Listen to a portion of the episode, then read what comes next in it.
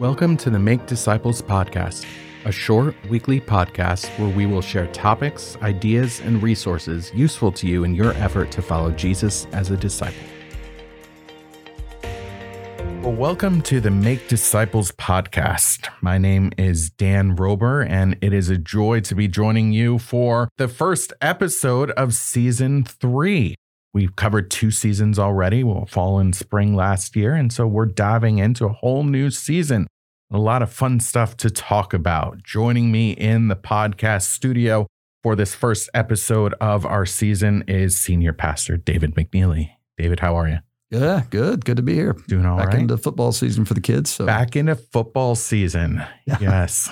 That's starting pretty quickly. It- yeah. In so- fact, got a jamboree game tonight. okay.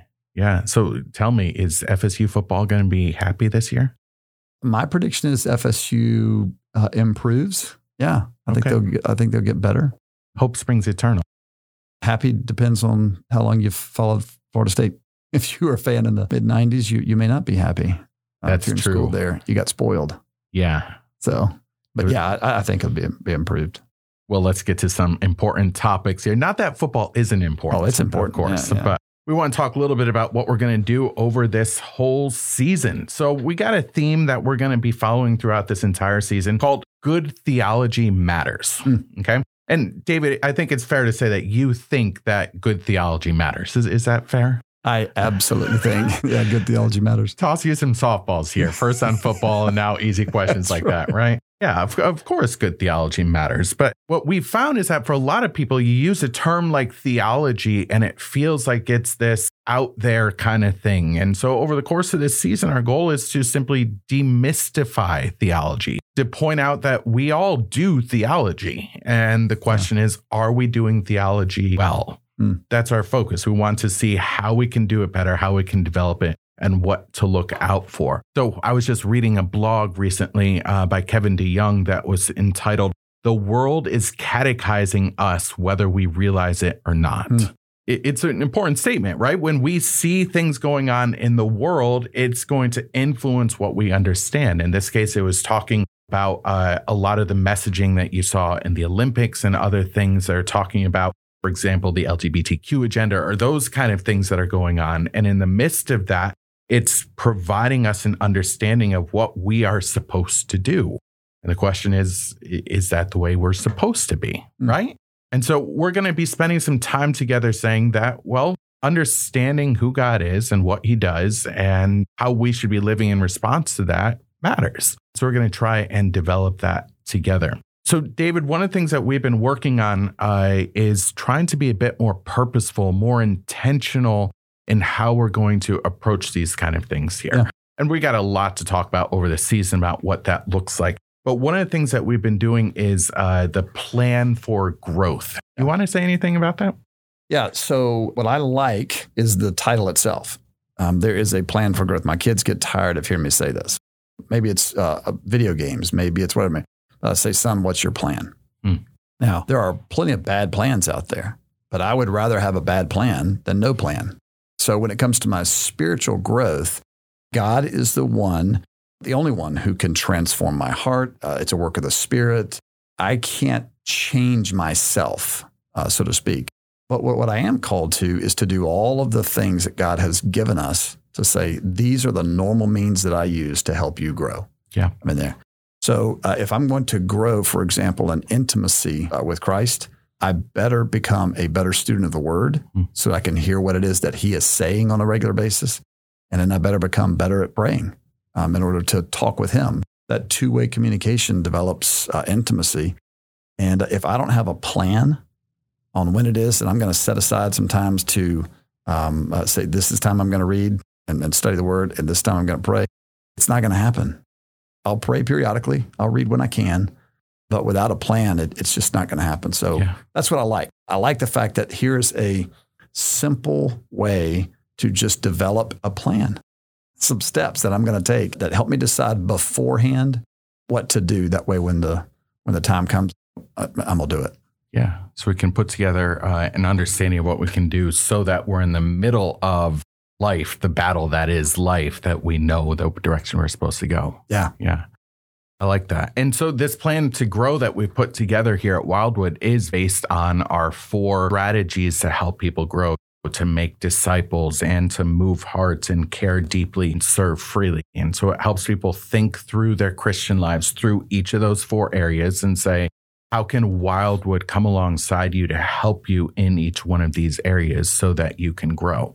Now, we made a few changes with this this year, and we yeah. should point that out. Number one, it's no longer this online form that people fill out. I guess I should say first, it's no longer the spiritual development plan. That sounded very like high minded and, you know, very deep in all that. We're calling it plan for growth, a, a little more straightforward. But it's not online. We're putting it on paper so that people can have it themselves. They can fill it out. The goal is not to turn it into us as the spiritual overseers or the church or anything. No, this plan is for you to think about how you're going to approach things. And so you're going to fill it out. It's something for you to have. And then if you want to get connected with us for the sake of classes or groups or to serve freely, you can. But ultimately, it's for you.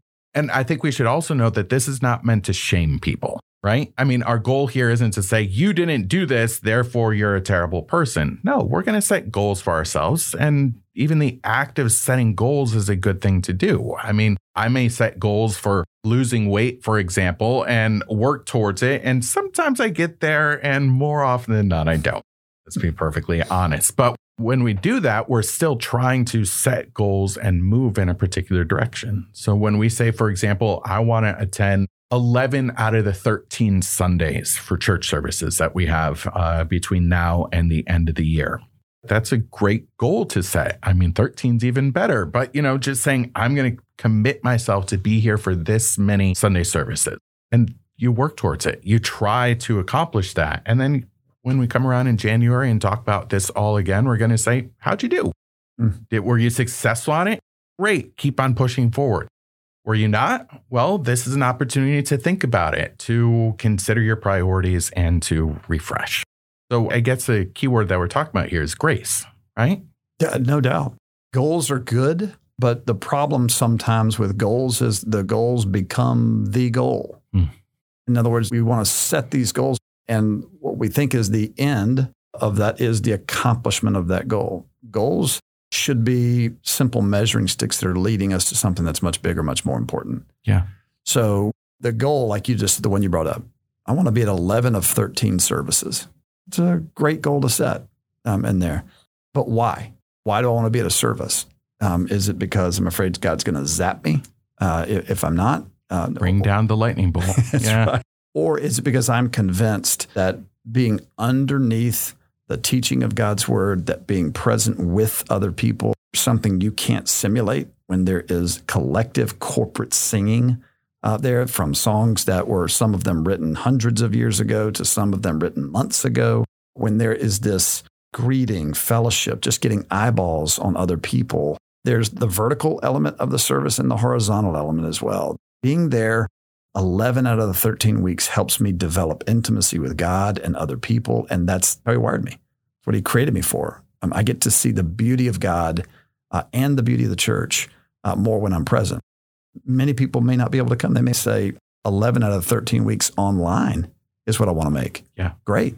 There's a lot of legitimate reasons why right now in human history might not be wise for someone to come physically in person boy, I want to take advantage of the technology. Why? Because it builds intimacy. It's what God uses um, in there. So, yeah. So, yeah. Yeah, that's good stuff. And we could say the exact same thing about things like reading the Bible yeah. and praying. Those are good things to work towards, but the goal is not the end, what we're trying to accomplish through it. Yeah. And we have all sorts of classes and all of that that people can take advantage of. So, uh, where can you get one of these planned to grow? Well, you can find it at the hub. And so if you're here in person, you can certainly pick one up. But if you are listening from the ends of the earth, wherever you are, because I know we are reaching millions of people with this podcast. Alaska. And yes. Yeah. You can go to our website, wildwoodtlh.com backslash grow, and you'll see an opportunity to download the PDF there. Well, thanks so much for joining us for this podcast. And thank you, David, for being here Absolutely. with us. And we're looking forward to this uh, season and diving into this topic that good theology matters. Thanks for joining us for this episode of the Make Disciples podcast. We would love it if you would subscribe, leave a review, and spread the word. This podcast can be found in Apple Podcasts and on Spotify. My thanks to Catherine Eckhart, the producer of this podcast. This podcast is a ministry of Wildwood Church in Tallahassee, Florida.